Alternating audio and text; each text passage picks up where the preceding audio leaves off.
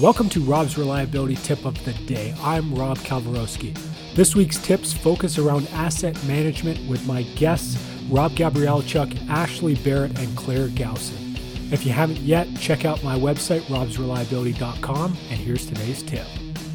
Anytime and every time I walk into an organization, I kind of have to mentally prepare myself for a very, let's say, a different interpretation of what I would believe to be a normal and efficient operating practice.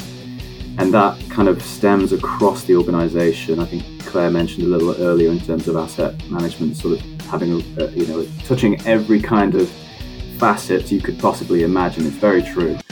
Um, likewise, you, you know, if you buy into the ideology, you have to also perhaps understand or, or give some merit to the possibility for an interpretation of some of these practices to be a little bit skew And the other thing is, is they can augment significantly based on a timescale. So different people, different knowledge uh, levels of knowledge continuity through an organization, different, slightly different interpretations. And I think from my standpoint, I see lots and lots of issues in terms of different areas of an organization, different areas of a business perhaps not seeing the, the point of specific interactions or the point of specific processes